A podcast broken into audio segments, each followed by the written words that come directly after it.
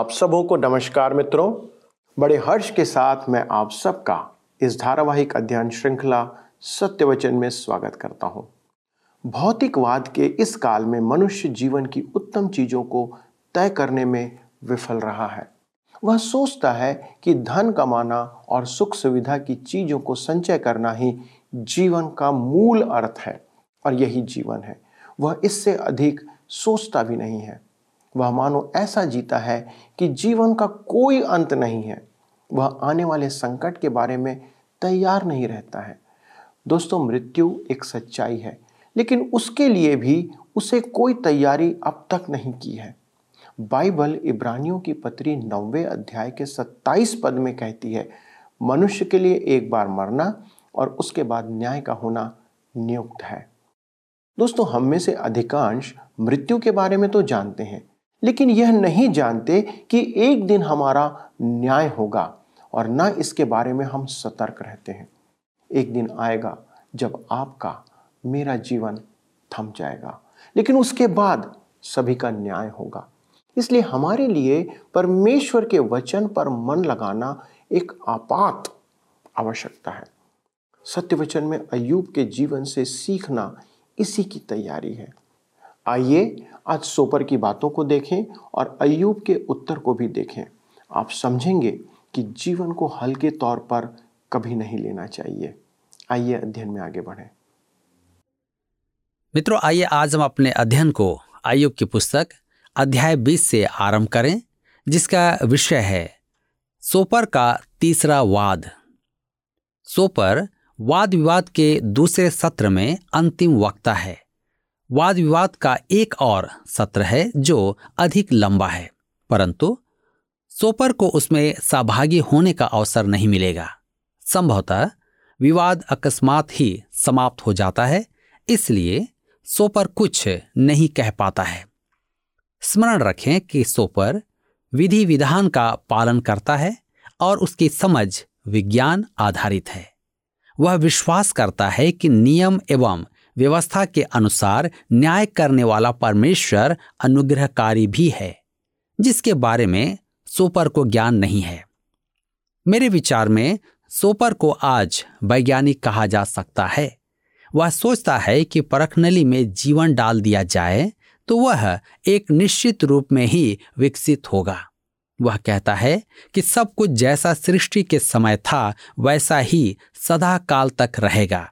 उसमें परिवर्तन नहीं आ सकता। वह परमेश्वर के अनुग्रह के बारे में कुछ नहीं जानता है। उसकी बातें दृढ़तापूर्वक कही गई हैं। इस बार वह अधिक अशिष्ट और निर्दयी है, परंतु उसकी बातों में पहले जैसा प्रभाव नहीं है। वह निर्दयी है।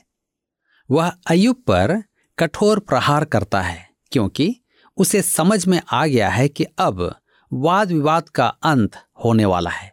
यद्यपि उसकी बातों में कोई नया विचार नहीं है, वह अपने मन का गुबार निकाल देता है, वह अपनी वरिष्ठता का लाभ उठाता है और अपने विधि विधान पर अटल रहता है। नियमों के अनुसार दुष्ट पर कष्ट आते हैं, इसलिए अयुब जो घोर कष्ट में है, महादुष्ट है, वह इसी बात पर बल देता है। तो आइए हम पढ़ें अयुब की पुस्तक 20 अध्याय उसके एक से तीन पद। यहाँ पर लिखा है, तब नामाती सोपर ने कहा, मेरा जी चाहता है कि उत्तर दूँ और इसलिए बोलने में फुर्ती करता हूँ। मैंने ऐसी चेतावनी सुनी जिससे मेरी निंदा हुई और मेरी आत्मा अपनी समझ के अनुसार तुझे उत्तर देती है। उसे सुनकर ऐसा लगता है कि कोई नेता चुनाव लड़ रहा हो। वह कहता है कि वह सब प्रश्नों के उत्तर देने में निपुण है। मैंने ऐसा कोई नेता नहीं देखा जो यह न कहे कि वह अपने विपक्षी से अधिक ज्ञानवान नहीं। यदि कोई ऐसी बातें करे तो इसका अर्थ है कि वह अभिमानी है। सोपर एक नेता समान बातें करता है। इस बार भी उसका विवाद पहले जैसे तर्कों पर ही आधारित है। वह कहता है कि वह युगों से स्थापित तथ्य को सिद्ध करेगा। ये तथ्य क्या है? अयुब बीस के चार में लिखा है, क्या तू यह नियम नहीं जानता जो प्राचीन और उस समय का है जब मनुष्य पृथ्वी पर बसाया गया? यह उसका स्पष्ट निष्कर्ष है जो उसने समय की परख नली में परख कर सच पाया है। तब हम आगे पढ़ेंगे अयुब बीस के पाँच में। कि दुष्टों का ताली बजाना जल्दी बंद हो जाता और भक्तहीनों का आनंद पल भर का होता है। यह उसका समय आधारित स्थापित सत्य है। क्या मैं आपसे पूछ सकता हूँ, छोटा कितना छोटा होता है और लंबा कितना लंबा होता है? ढोंगी का समय कितना होता है? कभी कभी ऐसा प्रतीत होता है कि दुष्ट का समय बहुत अधिक होता है, परंतु अंत में वे दंड पाते अवश्य हैं। अयुब बीस उसके छह और सात पद में लिखा है, चाहे ऐसे मनुष्य का महत्व में आकाश तक पहुँच जाए और उसका सिर बादलों तक पहुँचे तो भी वह अपने विष्ठा के समान सदा के लिए नष्ट हो जाएगा और जो उसको देखते थे, वे पूछेंगे कि वह कहाँ रहा। मित्रों, हम देखते हैं कि वह नाटकीय भी हो जाता है। चाहे ऐसे मनुष्य का महत्व में आकाश तक पहुँच जाए और उसका सिर बादलों तक पहुँचे। इस पुस्तक की भाषा उत्कृष्ट है। जैसा मैं पहले कह चुका हूँ कि मनुष्य अयुब की पुस्तक को उसकी भाषा के कारण पढ़ते हैं, चाहे वे बाइबल की अन्य पुस्तकों को न पढ़ें, क्योंकि इसकी भाषा में जो भाव व्यक्त करने की शैली है, वह उत्कृष्ट है। अंततः दुष्टों का नाश होता है। आज का युवा वर्ग हिटलर की कहानी सुनकर नहीं पूछता कि वह कहाँ है। वे पूछते हैं, वह कौन था? वे उसे स्मरण करना भी नहीं चाहते हैं। मुझे स्मरण है कि मेरे बाल्यकाल के समय कैसर विलहेम को शैतान कहा जाता था। वह अंततः मर गया। वे सब मर गए। उनका समय लंबा था, परंतु वे मर गए। अयुब बीस अध्याय उसके आठ से दस पद में आगे लिखा है, वह स्वप्न के समान लोप हो जाएगा और किसी को फिर न मिलेगा। रात में देखे हुए रूप के समान वह रहने ना पाएगा। जिसने उसको देखा हो, फिर उसे ना देखेगा और अपने स्थान पर उसका कुछ पता ना रहेगा। उसके बाल बच्चे कंगालों से भी विनती करेंगे और वह अपने ही हाथों से अपना माल लौटा देगा। मेरे मित्रों, स्पष्ट कहूँ तो मुझे ऐसा प्रतीत होता है कि परमेश्वर की सृष्टि में मनुष्य सबसे बड़ा विफलता का पुतला है। मनुष्य के जीवन की लघुता को देखें। भूगर्भ वैज्ञानिक चट्टानों की आयु निर्धारित करते हैं। चाँद के पत्थरों की भी। मनुष्य तो उस समय था ही नहीं। वह अभी अभी आया है।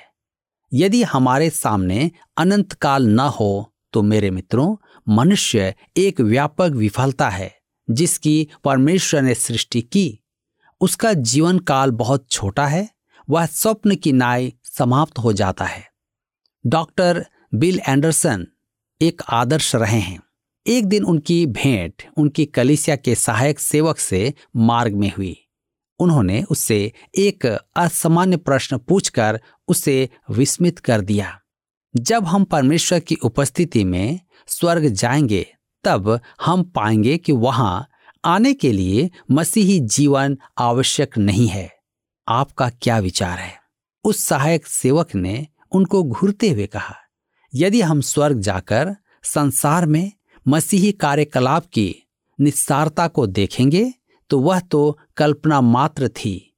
तो मैं प्रभु से कहूँगा कि वह फिर भी करने योग्य था। वह सर्वयोग्य था। मैं यह मानता हूँ कि मसीही जीवन यहाँ जीने योग्य है।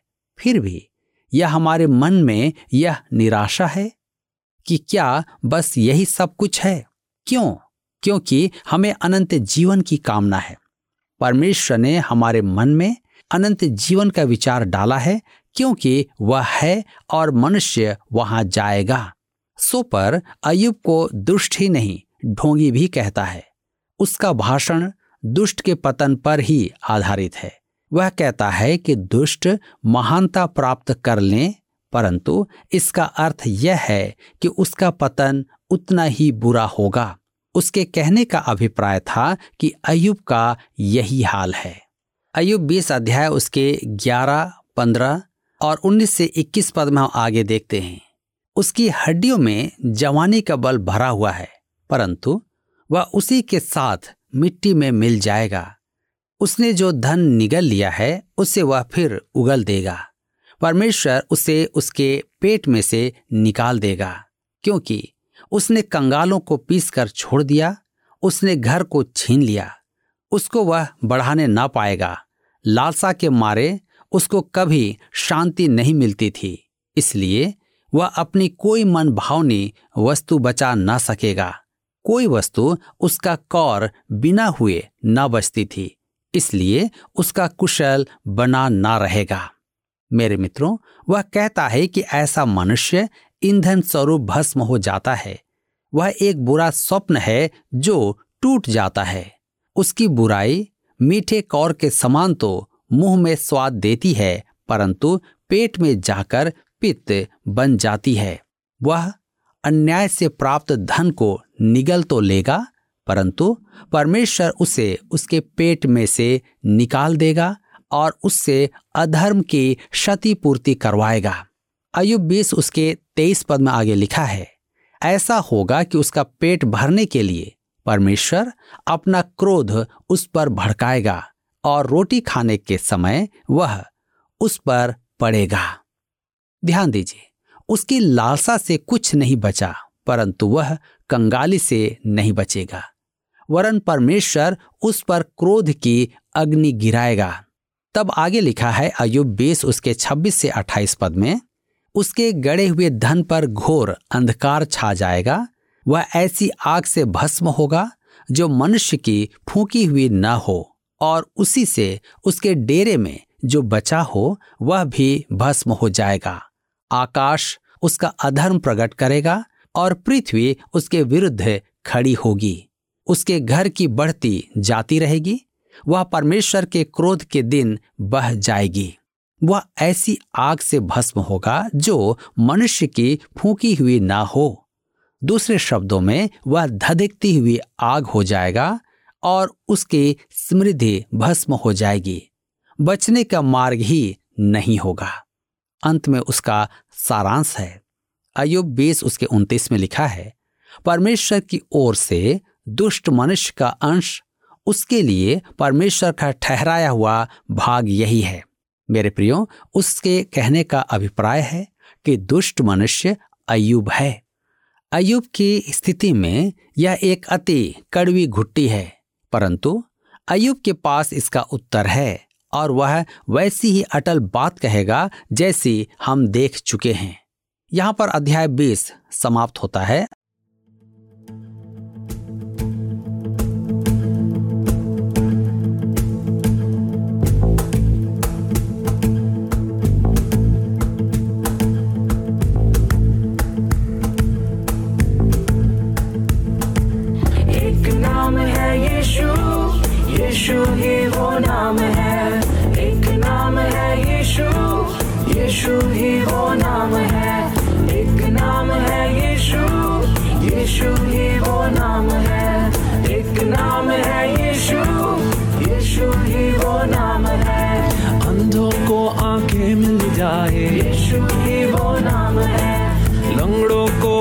वही चलाए। यीशु ही वो नाम है।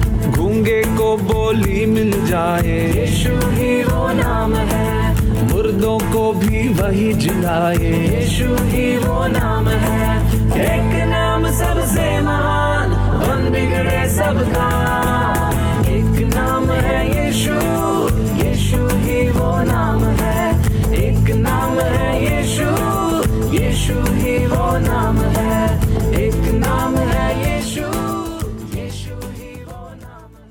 और अब हम अपने अध्ययन को अध्याय 21 से जारी रखेंगे, जिसका विषय है अयुब का छठवां प्रतिवाद। मेरे मित्रों अयुब उत्तर देने में अभी तक सक्षम है, परंतु मेरे विचार में यदि वह सोपर के पार्श्विक आरोपों का उत्तर न देता तो अच्छा होता। वह अपना बचाव करेगा। वह कहता है कि वह उनके झूठे आरोपों से ऊब चुका है। वह स्वीकार करता है कि दुष्ट पर विपत्ति आती है, परंतु उसकी स्थिति वह नहीं है। अयुब 21 अध्याय उसके एक से तीन पद में लिखा है, तब अयुब ने कहा चित लगाकर मेरी बात सुनो और तुम्हारी शांति यही ठहरे। मेरी कुछ तो सहो कि मैं भी बातें करूँ और जब मैं बातें कर चुकूं, तब ठट्ठा करना। अयुब उनका ध्यान अपनी ओर चाहता था और व्यंग पूर्वक कहता है कि वह उन्हें सांत्वना देगा। अयुब 21 के चार में आगे लिखा है, क्या मैं किसी मनुष्य की दुहाई देता हूँ? फिर मैं अधीर क्यों ना हूँ वह मनुष्य की अपेक्षा परमेश्वर से विनती करता है। अयुब 21 के पाँच में आगे लिखा है, मेरी ओर देखकर चकित हो और अपनी अपनी उंगली दांतों तले दबाओ। दूसरे शब्दों में मुँह बंद कर ले। अयुब 21 उसके सात से दस पद में आगे लिखा हुआ है, क्या कारण है कि दुष्ट लोग जीवित रहते हैं? वरन, बूढ़े भी हो जाते और उनका धन बढ़ता जाता है। उनकी संतान उनके संग और उनके बाल बच्चे उनकी आँखों के सामने बने रहते हैं। उनके घर में भय रहित कुशल रहता है और परमेश्वर की छड़ी उन पर नहीं पड़ती। उनका साण गाभिन करता और चूकता नहीं। उनकी गायें बियाती हैं और गर्भ कभी नहीं गिराती। अब अयुब उनकी बातों में भ्रम की ओर संकेत करता है। आवश्यक नहीं कि दुष्ट इस जीवन में कष्ट भोगे, इसके विपरीत वह फलता फूलता है। आवश्यक नहीं कि वह काट डाला जाए, वह दीर्घायु भी होता है, उसकी संपदा बनी रहती है। और उसकी संतान को मिलती है। अयुब 21 उसके 11 से 13 में लिखा है, वे अपने लड़कों को झुंड के झुंड बाहर जाने देते हैं और उनके बच्चे नाचते हैं। वे डफ और बीणा बजाते हुए गाते और बांसुरी के शब्द से आनंदित होते हैं। वे अपने दिन सुख से बिताते और पल भर ही में अधोलोक में उतर जाते हैं। मेरे प्रियो उनकी संतान अनेक हैं। वे खुशियाँ मनाते हैं रंग रलियाँ मनाते हैं, वे सुख से रहते हैं। आप कहेंगे कि वे नाश होने वाले हैं, परंतु यह आपकी भूल है। वे भी अंधों की नाई कब्र में जाते हैं। परंतु विपत्ति उन पर नहीं आती। अयुब पशु फार्म का मालिक था अतः वह कहता है कि कुछ दुष्ट समृद्धिशील पशुपालक हैं और उनके फूलते फलते बड़े बड़े परिवार हैं। मुझे याद है कि जब मैं छोटा था, तब मेरे शराबी पड़ोसी बड़े ही समृद्ध पशुपालक थे। आज वे कहाँ हैं? सब मिट गए। उनकी संतान उनके चरण चिन्हों पर चल रही है। वे भी समाप्त हो जाएँगे, परंतु वे समृद्ध होते हैं। अयुब इसी ओर उनका ध्यान आकर्षित करता है। मेरे प्रियो, आपको स्मरण होगा कि दाऊद भी यही देखता है। भजन संहिता सैतीस उसके पैंतीस में वह कहता है, मैंने दुष्ट को बड़ा प्राकर्मी और ऐसा फैलता हुआ देखा, जैसा कोई हरा पेड़ अपनी निज भूमि में फैलता है। तथापि दाऊद ने भी यही पाया कि अंत में परमेश्वर उन्हें दंड देता है। आज भी हम देखते हैं कि कुछ धनवान मनुष्य परमेश्वर को नहीं मानते। वे राजनीति में हैं, समाज में बड़े माने जाते हैं, वे आम मनुष्यों के समान कष्ट भी नहीं भोगते। कभी कभी आप सोचते हैं कि अयुब सही कहता है कि दुष्ट फूलता फलता है। अयुब 21 अध्याय उसके 14 और 15 पद में लिखा है तो भी वे परमेश्वर से कहते, हमसे दूर हो तेरी गति जानने की हमको इच्छा नहीं रहती।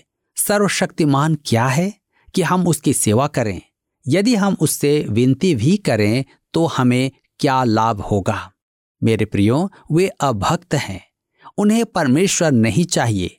वे निंदा करके कहते हैं, उन्हें परमेश्वर की आवश्यकता नहीं है। वे उसके मार्गों में चलने से इनकार करते हैं। परमेश्वर उन्हें क्या दे सकता है? जो उन्होंने स्वयं प्राप्त न कर लिया हो। अयुब 21 के 16 में आगे लिखा है, देखो, क्या उनका कुशल उनके हाथ में नहीं रहता? दुष्ट लोगों का विचार मुझसे दूर रहे। अयुब कहता है, मैं दुष्टों के वर्ग में नहीं हूँ। तुम्हारा अपरिहार्य सत्य सदैव प्रासंगिक नहीं होता है।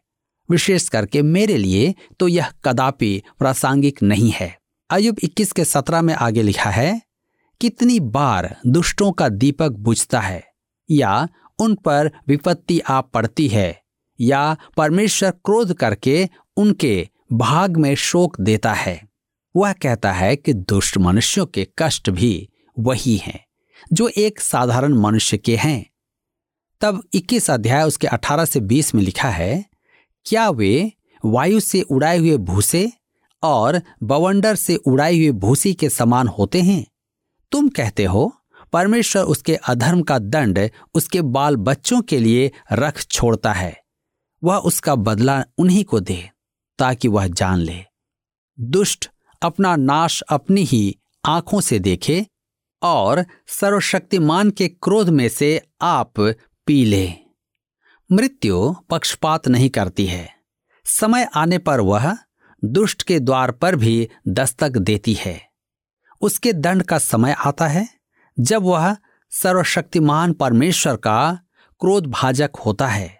अतः अयुब कहता है कि उनके नीति वचन सदैव सत्य नहीं है, परंतु इसका अर्थ यह नहीं कि परमेश्वर दुष्ट को दंड नहीं देगा।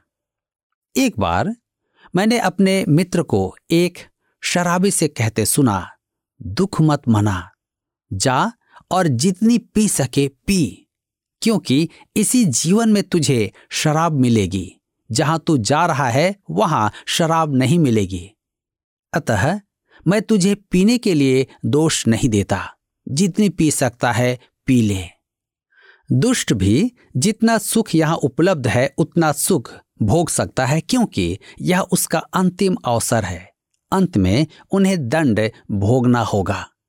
अयुब को पूरा विश्वास है कि परमेश्वर दुष्ट को दंड देगा, इसमें दो राय नहीं।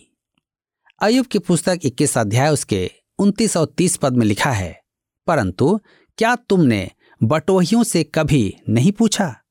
क्या तुम उनके इस विषय के प्रमाणों से अनजान हो कि विपत्ति के दिन दुर्जन सुरक्षित रहता है और महाप्रलय के समय ऐसे लोग बचाए जाते हैं? मेरे मित्रों, दुष्ट का न्याय श्वेत सिंहासन के समक्ष होगा, जिसमें अभी समय है, परंतु उसे दंड अवश्य मिलेगा।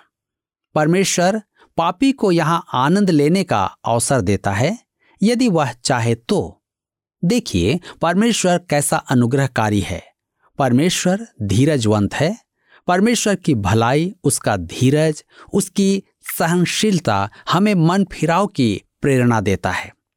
आज धनवानों को आनंद लेते देखते हैं। उफ, वे वास्तव में सुख भोग रहे हैं। परमेश्वर उन्हें अवसर दे रहा है, परंतु स्मरण रखें, दुष्ट विनाश के लिए ठहराया गया है। इन दिनों हम इसकी चर्चा अधिक नहीं सुनते हैं। यह सोपर को अयुब का उत्तर है। क्या मैं कहूँ कि यह बहुत ही अच्छा उत्तर है? परंतु हम देखते हैं कि अयुब अब भी अपने आप को सही सिद्ध करने के प्रयास में है। अयुब के प्रतिवाद में मन फिराव का विचार कहीं नहीं है। आज आप भी अपने जीवन को जाँच करके देखें कि आपका विचार क्या है। पिछले प्रश्न का उत्तर है बी, पाप। मनुष्य अपने पापों और गलतियों को छुपाने के लिए परमेश्वर के सामने प्रतिवाद प्रस्तुत करता है। जो पाप है। आज का प्रश्न है, परमेश्वर समय आने पर दुष्टों को खाली स्थान देता है। ए, सम्मति, बी, दंड, सी, निकास, डी, आज़ादी। मित्रों, इस प्रश्न का उत्तर हमें कल सुबह छह बजे से पहले विकल्प ए, बी, सी या डी के साथ, अपना नाम, पता, स्थान के साथ, nine six five one four three three three nine seven पर एसएमएस या व्हाट्सएप करें। सभी विजेताओं को विशेष पुरस्कार प्रदान किए जाएँगे। धन्यवाद। क्या आपको यह कार्यक्रम पसंद आया? अभी हमें एक मिस कॉल करें और आप अगले विजेता हो सकते हैं।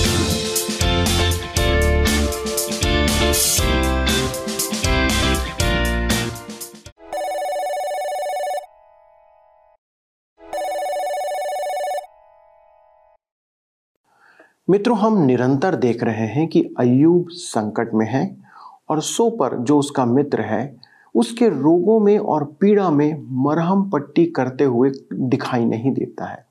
परमेश्वर अयूब के जीवन में इस संकट को लाता है कि उसकी प्रभु भक्ति को जांचे। उसके मित्रों ने उसके गवाही पूर्ण जीवन को देखा है। जब उसके जीवन में आशीष ही आशीष थी दोस्तों, मानवीय रीति से अयूब नहीं जानता कि क्यों सब कुछ उसके जीवन से लुट गया है। लेकिन फिर भी वह परमेश्वर पर विश्वास करता है। यद्यपि वह थोड़ा विचलित भी होता है और अपने आप को मित्रों के सामने न्यायोचित ठहराता है, उनके विचारों से उसे किसी प्रकार की संतुष्टि नहीं मिलती है। दोस्तों ये सत्य है कि दुष्ट पर संकट आते हैं। वह जानता है कि वह पापी है लेकिन इतने बड़े संकट का वह उम्मीद नहीं कर रहा था कि ये उसका प्रतिफल होगा। बस वह नहीं समझ पा रहा था कि ये क्यों है, क्यों हो रहा है। इसलिए उसके मित्र उसको गलत साबित करने में लगे हुए थे। लेकिन वह जानता है कि जीवन का सच ये भी है कि दुष्ट फलते फूलते हैं। लेकिन जब समय आता है तो एक बार में सब कुछ समाप्त हो जाता है। ये हमारे लिए भी संदेश है दोस्तों। जीवित परमेश्वर पर विश्वास करने वाले सदा सदा राज्य करेंगे। इसलिए प्रार्थना करें कि सब बातों में परमेश्वर पर विश्वास करना आप कभी ना भूलें। परमेश्वर आपको आशीष दे। आइए प्रार्थना करें।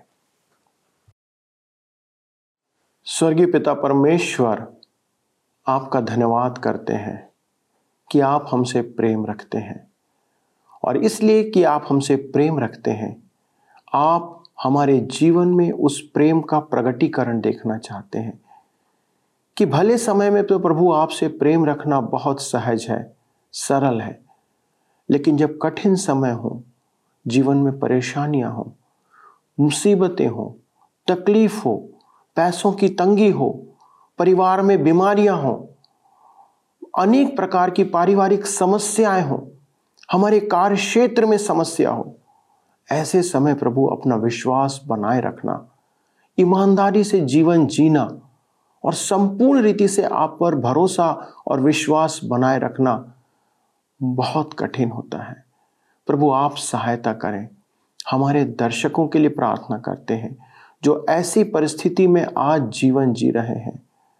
प्रभु, आप उनकी सहायता करें, क्योंकि प्रभु, आपका आत्मा जब हमारी सहायता करता है तो हम इन परिस्थितियों में भी खरे बने रहते हैं। प्रभु, आपकी सहायता से हम ऐसा कर सकते हैं। इसलिए इस विनती को प्रभु यीशु क्रिस्ट के नाम से मांगते हैं। आमेन। दोस्तों, आज के अध्ययन से आपके हृदय में बहुत से प्रश्न आए होंगे और हम चाहते हैं कि हम आपकी सहायता करें। यदि कोई ऐसी बात है जिसमें आप हमारी सहायता चाहते हैं तो हम आपके लिए प्रार्थना करने और आपकी सहायता करने के लिए आनंदित रहेंगे। अगले प्रसारण में इस रोचक अध्ययन को हम आगे बढ़ाएँगे। तब तक आप परमेश्वर के विश्वास और भरोसे पर प्रतिदिन प्रतिपल जीवन जीते रहें। प्रभु आपको आशीष दे। धन्यवाद।